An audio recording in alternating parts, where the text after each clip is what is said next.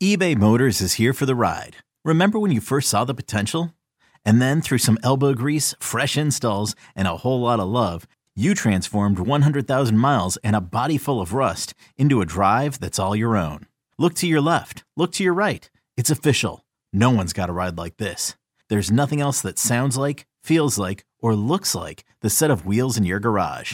With over 122 million parts, you can make sure your number one ride or die stays running smoothly. So there's no limit to how far you can take it. Brake kits, turbochargers, engines, exhaust kits, roof racks, LED headlights, bumpers, whatever your baby needs, eBay Motors has it. And with eBay Guaranteed Fit, it's guaranteed to fit your ride the first time, every time, or your money back. Plus, at these prices, well, you're burning rubber, not cash. Keep your ride or die alive at ebaymotors.com. Eligible items only. Exclusions apply. Introducing the two way V4, where groundbreaking fuel cell technology meets fresh foam cushioning for the ultimate performance. With fuel cell, each step feels explosive, delivering unparalleled energy return. Paired with fresh foam, experience maximum comfort throughout the game. Its lightweight textile upper offers support and breathability without sacrificing agility. Whether you're hitting the clutch shot or locking down the opposition, the two way V4 gives you the tools to play at a high level. Learn more and purchase the two way for yourself at newbalance.com. What is up, Tar Heel fans? For Inside Carolina, I'm Taylor Vippolis, and the clock unfortunately struck midnight on North Carolina, turning the Tar Heels back into a pumpkin, dashing any dreams fans might have had of the college football playoffs and the Heisman with a horrific home loss against Georgia Tech. On this episode of What More Can I Say, we've got a fellow Tar Heel football letterman joining the podcast and Michael Felder, who works as a national college football analyst to try and make sense of the Georgia Tech game with me. That was a tough one to watch, but let's get it.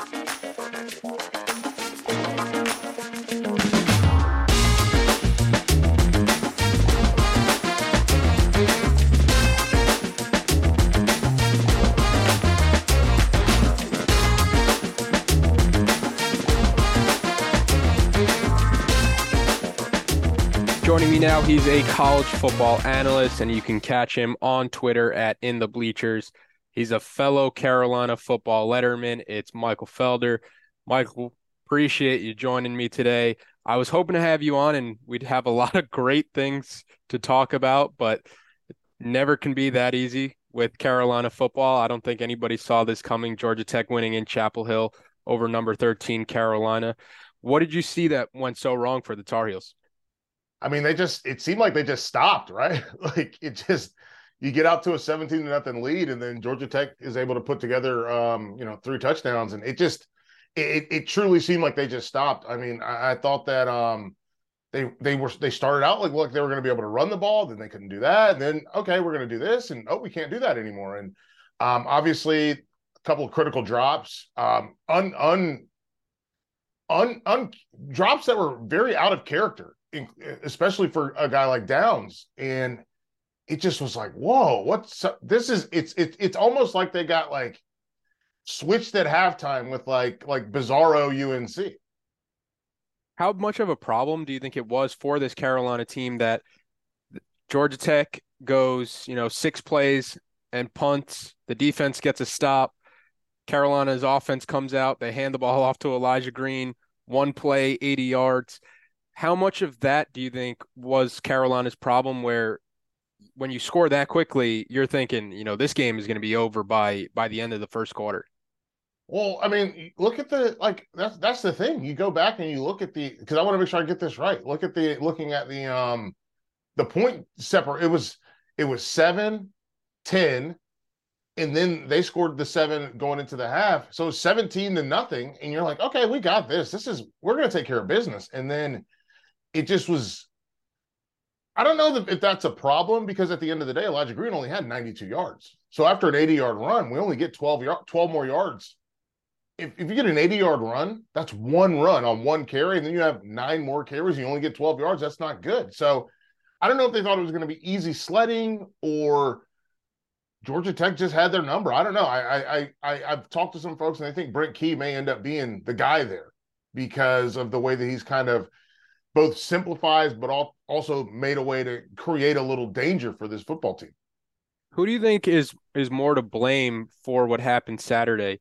The offense that got shut out for the final 33 minutes of that game, or the defense that allowed 21 unanswered points to a Georgia Tech offense on its third quarterback and and down its number one receiver, and they they even lost a couple of offensive linemen during that game. This is going to be controversial, but I am going to blame the offense because we know that the defense has been rough all season long, right? Like we all watched the Appalachian State game, right?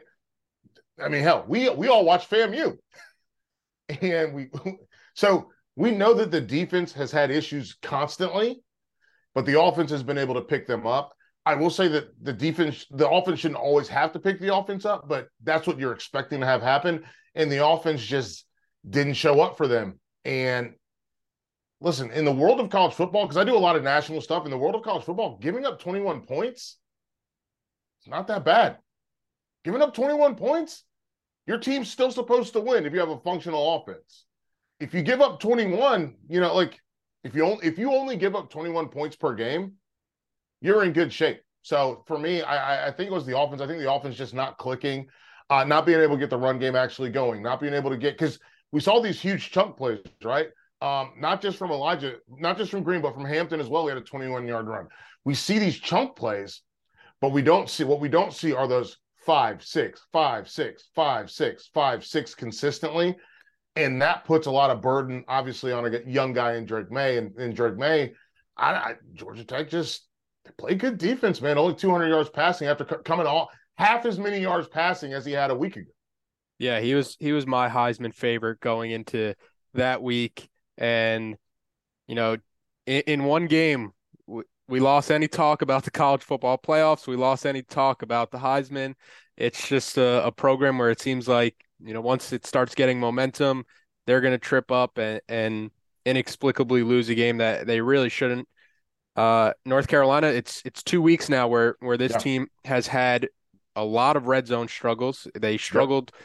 in the Wake Forest game, punching it in found a way to still win that game. They they struggled in the this past game against Georgia Tech, struggled to get it in. Where yep. if if Carolina scores any of those red zone trips, instead of kicking a field goal or or the turnover on downs, yep. you know, that that Georgia Tech team probably just lays down and quits if if they go down 31 or or 24 nothing even at yeah. halftime. Um, how worrying do you think it is for this Carolina team that when you watch that game it looked like the Georgia Tech team was was playing for punts at one point. Yep. And on both sides of the ball, they got pushed around at the line of scrimmage. I think that it's it the the craziest part to me was towards the end of the game where as you mentioned Georgia Tech was playing for punts, right? They wanted they're trying to fill position and make UNC have to drive and and and force them to to take the long way and they still got first downs. They still got first downs. I mean, they had what did they get a penalty, and then it was second and it was first and fifteen, and then they picked up nine yards, and then they picked up then they converted the first down on the next play, and I was like, this this is the thing you don't want to have happen. So I just it's listen those lines it matters, and and and as someone who listen, I played for Coach Bunting, love him. Those from Bunting to now, the biggest thing, and there's the only kind of little sliver of both confidence and capability has been with when Butch Davis was there with respect to that defensive line. When Butch was there, that defensive line was hopping. Those boys are ready to rock and roll. They got big boys in there. They were they, we got guys. There's guys that are still in the league that played on those defensive lines. And so I think, and but to go back to Mack, Mack's first stint here, that defensive line was popping. And you got guys that made plays up front. So it's just, you got to have a good front seven. I know that in college football, the world of college football today, so many people are so, we're so focused, hyper focused on offense. And you're right, offense is the way that you win. But man, you got to have guys up front, especially when it comes down to, you know, when teams go into their four minute offense where they're just trying to eat up the clock and gobble up some time to make sure you don't get the ball back and definitely don't get the ball back in good field position. When teams go into that, you got to have defensive guys up front that can force things, that can force the issue. And I mean, honestly, uh, TV man, you gotta have you gotta get you gotta have good gap fits too, man. That's the other part. Like when you got two guys in one gap, somebody did something wrong. Yeah, it, t- it takes just that one little miss in a gap fit, and it breaks a, a huge play, and all of yep. a sudden, everybody's everybody's looking around, and that one play all of a sudden makes a entire defense look pretty bad. Another area Carolina has struggled this year has been guarding any running backs out of the backfield. It's yes. You you put these guys on swings, you put them on screens. It's going to muddy up the entire Carolina defense and and lead to these big plays that other defenses are getting. You also mentioned the front seven for Carolina. I have a stat that kind of leads to that. Defensively, UNC has just 15 sacks in 11 games. That's dead last in the ACC by a, a considerable margin. Uh, 13th in the ACC is Boston College, who, who has 20. For context, Louisville in 11 games has 41 sacks. Uh, so a, just a crazy, a crazy number yeah. when a team almost has triple the amount of sacks that Carolina has. What do you think the problem is with this Carolina team? Because they can hardly generate any sort of pressure, despite the fact that this is now Mack Brown's fourth year, and he has been st- he has been stockpiling young talent on, on the defensive line. But you know, no matter how much talent he brings in, it seems like those guys just cannot win up front. Yeah, I think that I think it's a combination of things. I think one of it is it's it's it's teaching, right? And a coaches have to view themselves as teachers, and whether it's Thig or it's Chizik or whoever it is, you've got to teach these guys what they're supposed to do and that's why that's what i was kind of was alluding to with with with butch was he he's a good teacher uh, you go back and read boys will be boys the cowboys book and they talk about how butch taught the, that defensive line there. So the big thing for me these guys got to know what they're supposed to do. Not just know their assignments but they got to have a move and they got to have a counter move. And then you've got to call plays whether they're stunts whether they are design blitzes. Like it's because whether they're team, whether they're formation auto like auto moves like there's there's certain things you got to do. And i think that one of the things that they, they they are they struggle to get lined up and then when you struggle to get lined up then you have a problem with what you're supposed to do they're still i've seen multiple times we've got a guy with his hand on the ground looking backwards at power like is it am i am i right here am i right do i know what I'm, am i am i in the good good spot and he's like, God, the ball's snapping. Go, go, go, go, go, go, go. And so I think that's going to be a, that's a huge part of it. I'm very curious to see what happens in the offseason, obviously. I think this is a team that they've got good pieces. The pieces just need to all they all need to row in one direction. You know what I'm saying? Like they all need to go, they all need to pull in one direction. And that's going to be the key to me is how do they how do they figure out the best way to one impart these guys with skills that they can use to well i don't care if it's a swim i don't care if it's a rip i don't care if it's a slap i don't care if it's a, it's a stick and go i don't care if you have to run a tex a pirate any of those things whatever you have to do to get these guys to be able to create penetration i think that's going to be the key because lack of penetration means that you have to ultimately manhandle the guy in front of you and most of these guys are smaller than the guys that are in front of them and so if you can't manhandle the guy that's in front of you, you've got to do something else. And so to me, that goes back to coaching. That goes back to the strategy. These guys, we don't you we don't have big guys. We don't have big guys. And so you're gonna have to do things like slant, stunt, and create a, a you gotta you gotta use the speed that you have to your advantage you got to use that speed to create penetration. I think that's going to be the part where they've got to kind of recalibrate. Uh, especially, listen, we're, this is a team that's they're still going to be in Charlotte. Uh, you, you got you got to recalibrate to figure out how you're going to get there. This episode is brought to you by Progressive Insurance. Whether you love true crime or comedy, celebrity interviews or news, you call the shots on what's in your podcast queue. And guess what? Now you can call them on your auto insurance too with the Name Your Price tool from Progressive. It works just the way it sounds. You tell Progressive how much you want to pay for car insurance, and they'll show you coverage options that fit your budget. Get your quote today at progressive.com to join the over 28 million drivers who trust Progressive. Progressive Casualty Insurance Company and Affiliates. Price and coverage match limited by state law.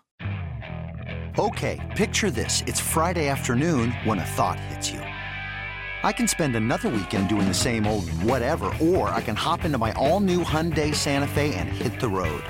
With available HTRAC, all wheel drive, and three row seating, my whole family can head deep into the wild. Conquer the weekend in the all new Hyundai Santa Fe.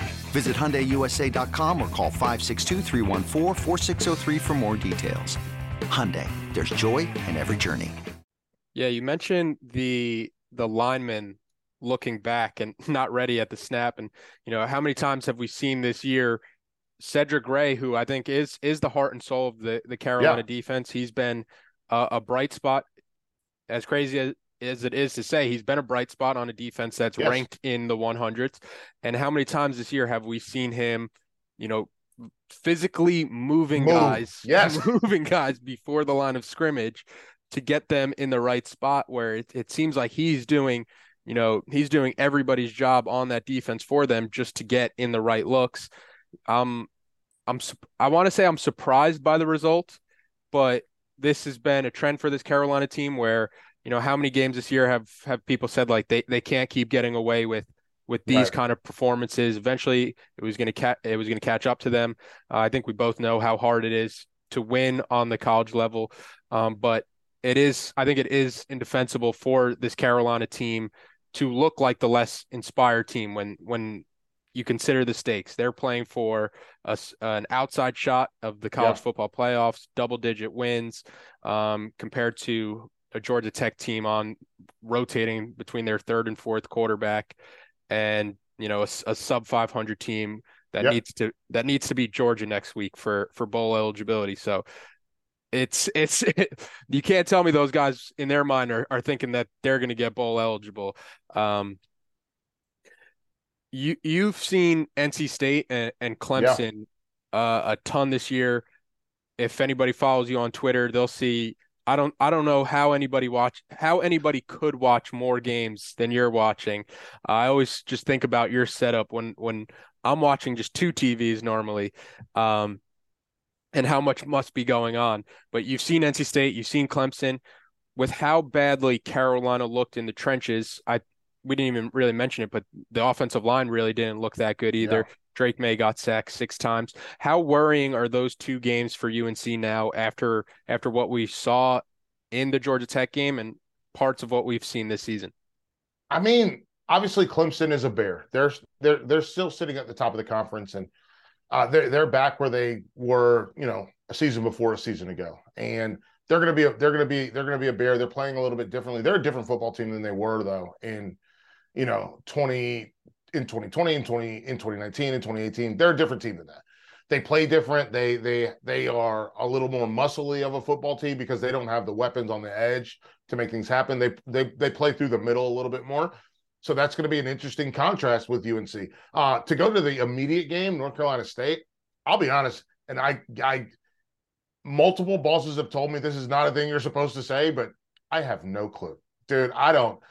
I've watched NC State play, and one, who's gonna who's gonna play quarterback for them? Is it gonna be Finley? Is it gonna be Chambers? I like that's that's step one. Is it gonna be Jack Chambers? Or is it gonna be Finley? Chambers got yoinked out of the, the most recent game. Against Louisville, yeah. Yeah. So is it going to be Finley? If it's Finley, you're playing against a freshman. You should be able to confuse him. Do something in the back end because I like Grimes. I like Duck. Do something in the back end that makes it a little bit more interesting or a little difficult for him. And that's going to be like we they are NC. We can talk all we want about a team that's in disarray. I think North Carolina State they may be in more disarray than UNC because they don't. They're still trying to figure out what to do at the quarterback position. They're still trying to figure out who outside of what is his name? Thayer, Thayer Thomas? Who else are we going to throw the ball to? Like you look at his numbers, he's got 50 catches. The next guy has 25. Like he he's doubled up the next guy. They don't distribute the ball anywhere. It just goes to him.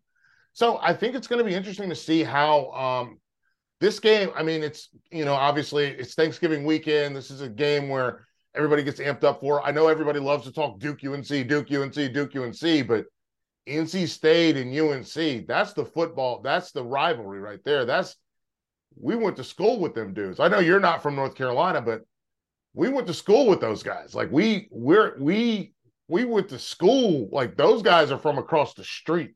Those guys, you know, like if you're from East Meck, that guy played at Providence. You played against them in high school, or you went to high school with them and he went there and you went here. So this is a there's a lot going on in this rivalry, and both teams are are kind of um limping into the football game, right? Like NC State's lost two in a row. And to, to, BC and then to Louisville. Louisville, by the way, got up off the mat. They they showed up. I didn't understand. I didn't see that coming. So it's just very um. This is a game in the world of gambling. This is one where you say stay away from it. if you're looking for a point at which the Carolina offense ha- has started to struggle recently, I feel like you can almost pinpoint it to when Antoine Green got knocked out of the yeah. Wake Forest game. Uh, he misses the Georgia Tech game. He's he's really the only other receiving option that Carolina has mm-hmm. at the receiver position outside of Josh Downs. Green has 30 catches on the year, 678 yards, six touchdowns, 22.6 yards per catch. He's he's the guy who takes the top off uh, defenses for Carolina, opens up a lot of things for Josh Downs. How much of what we saw against Georgia Tech do you think can be traced back to the fact that Carolina doesn't have Antoine Green, and how much do you think the offense needs him for the state game and then for the Clemson game? I think they certainly need it for Clemson. I think that's that's something that we've seen um, time and again. That if you can take the top off against Clemson, if you can push them vertical, stretch their safeties, and then create space in the intermediate, Downs is going to be, you know, he's going to be a little, he's going to be a little wiggly in there, which is good. Um, I think that Nesbitt is good. I like I I like Bryson Nesbitt. I think he's a good football player. I just I want him to. We got to. They have to find a way to use him to occupy a safety to sneak somebody underneath him. And this is something I've seen over the course of the year in college football, and I haven't seen UNC do it as much as I want them to, running these clear out routes, and, not just for the running backs. Um, I don't know if you guys watched. I don't know if you got a chance to watch the USC game last night, but they literally lined up Jordan Addison, their best wide receiver. They lined him up as a running back, and then to a two tight inside, cleared out with those. They ran an out from one tight end, a, a seam to the clear out from the other, and then ran him on a wheel. Your best. So what if you? What if? You, Hey, what if you put Josh Downs in the backfield and let him clear it out, or you put if Green's healthy, put him in the backfield, um, and let Nesbitt run that clear out. So if the safety comes over the top, guess what? Nesbitt will be right, will be wide open right there, or the safety tracks him like you expect him to, and now you've got an open downs coming around the side. I just I think the play calling has been less than inventive at times. And listen, whether it's Morales, Blackwell, like all these guys, like you have to find a way to engineer their success. And I think that falls on the coach's uh the coach's shoulders because there are a lot of combinations that you can run with these guys. These guys they they are not slow. These guys can all run. They can run. You got to point them in the right direction. I think that's going to be the key. And if you've got to go 12 with what is it, Nesbitt and Morales, if you got to go 12 personnel, then go 12. But go 12 and make everything look different because 12 also keeps that big package. And you know this as well as I do, right? 12 keeps your base personnel on defense in the game. Yep. And then what? You got your base personnel in the game. Then you do something like kick Elijah out to the outside, bring Downs inside. Now all of a sudden they're like, okay, well, he's technically number one, but the most dangerous guy is now number three. What are we supposed to do? You've got to do things like that to play with people's minds, not make it so easy for them. Yeah, the the lack of innovation has been a, a pretty common complaint I could I feel like with this North Carolina team.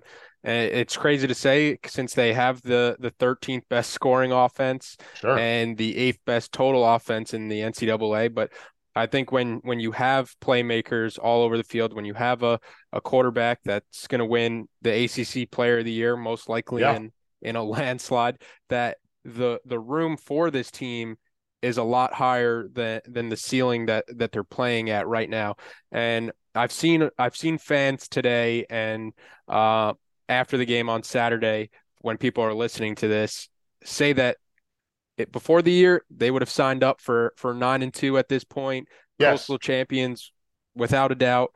Um, which is a good perspective. I think it's kind of not taking into account what that second loss was and how bad that second loss was sure. in, in, the perspective of things. But again, nine and two, still a great season. What would you consider a success to close this year out for Carolina between um, the state game, the Clemson game, and then a potential bowl game? Well, a bowl game. I think it's beat beat NC State, which is what we always want to do, and then lose a tight one to Clemson but then you're going to be sitting there with what two? What, what is that? That's three losses, right? And you've got an up. You you you go. So this is a t- so. Hang on. Let me. I'm I'm not great at math, by the way. Just so you know, I was management in society. I wasn't. I wasn't a math guy. Um, but you, they're they were nine and one. They're nine and two. They win one. They go ten and two. Ten and two. Ten and two gives them ten and three. And then you go win. You get a, an eleven and three season. Come on if if and this is the thing, and I'm glad you brought it up. If in June, July, August, you said, "Hey, you're going to go 11 and 3 this year." Folks would have been like, "Absolutely, yes." It's the same with Syracuse, right? If you told Syracuse they wouldn't lose their first game until the middle of October, they'd be like, "Okay, sounds great to me." Where do I sign? Yeah, where do I? Yes, I'm. yes, I'm in. Put yes, I'm in for this. So I think the big key for me with with UNC is if you can go 11 and 3, that helps you have carry momentum into the offseason. That also means you're probably going to be in in in, in a bowl game of note. Uh, it may not be the Orange Bowl, but it's going to be a game of note, and that's going to be something that that does matter. So, I, 11 and three is what I'm looking at. I think Clemson might be too big of a mountain to summit, but definitely you got to go out there and beat NC State, who's on their fourth quarterback. Too soon. Georgia Tech was also on their fourth quarter. Oh no. but yeah, you, you can count on on one hand the the seasons that Carolina has had 11 wins. It's 72, 80, 97 and 2015. So this would only be the fifth year yeah. in in in 119 years of the program. Yeah. A team has gotten to 11 wins, so that would be you know, a, a great achievement. And if they can win uh, the bowl game, that would be, like you mentioned, a, a great way to kind of jumpstart the offseason into next yeah. year. Um, but that is all we have this week. Appreciate you joining me today, Felder. You could follow him on Twitter at In the Bleachers.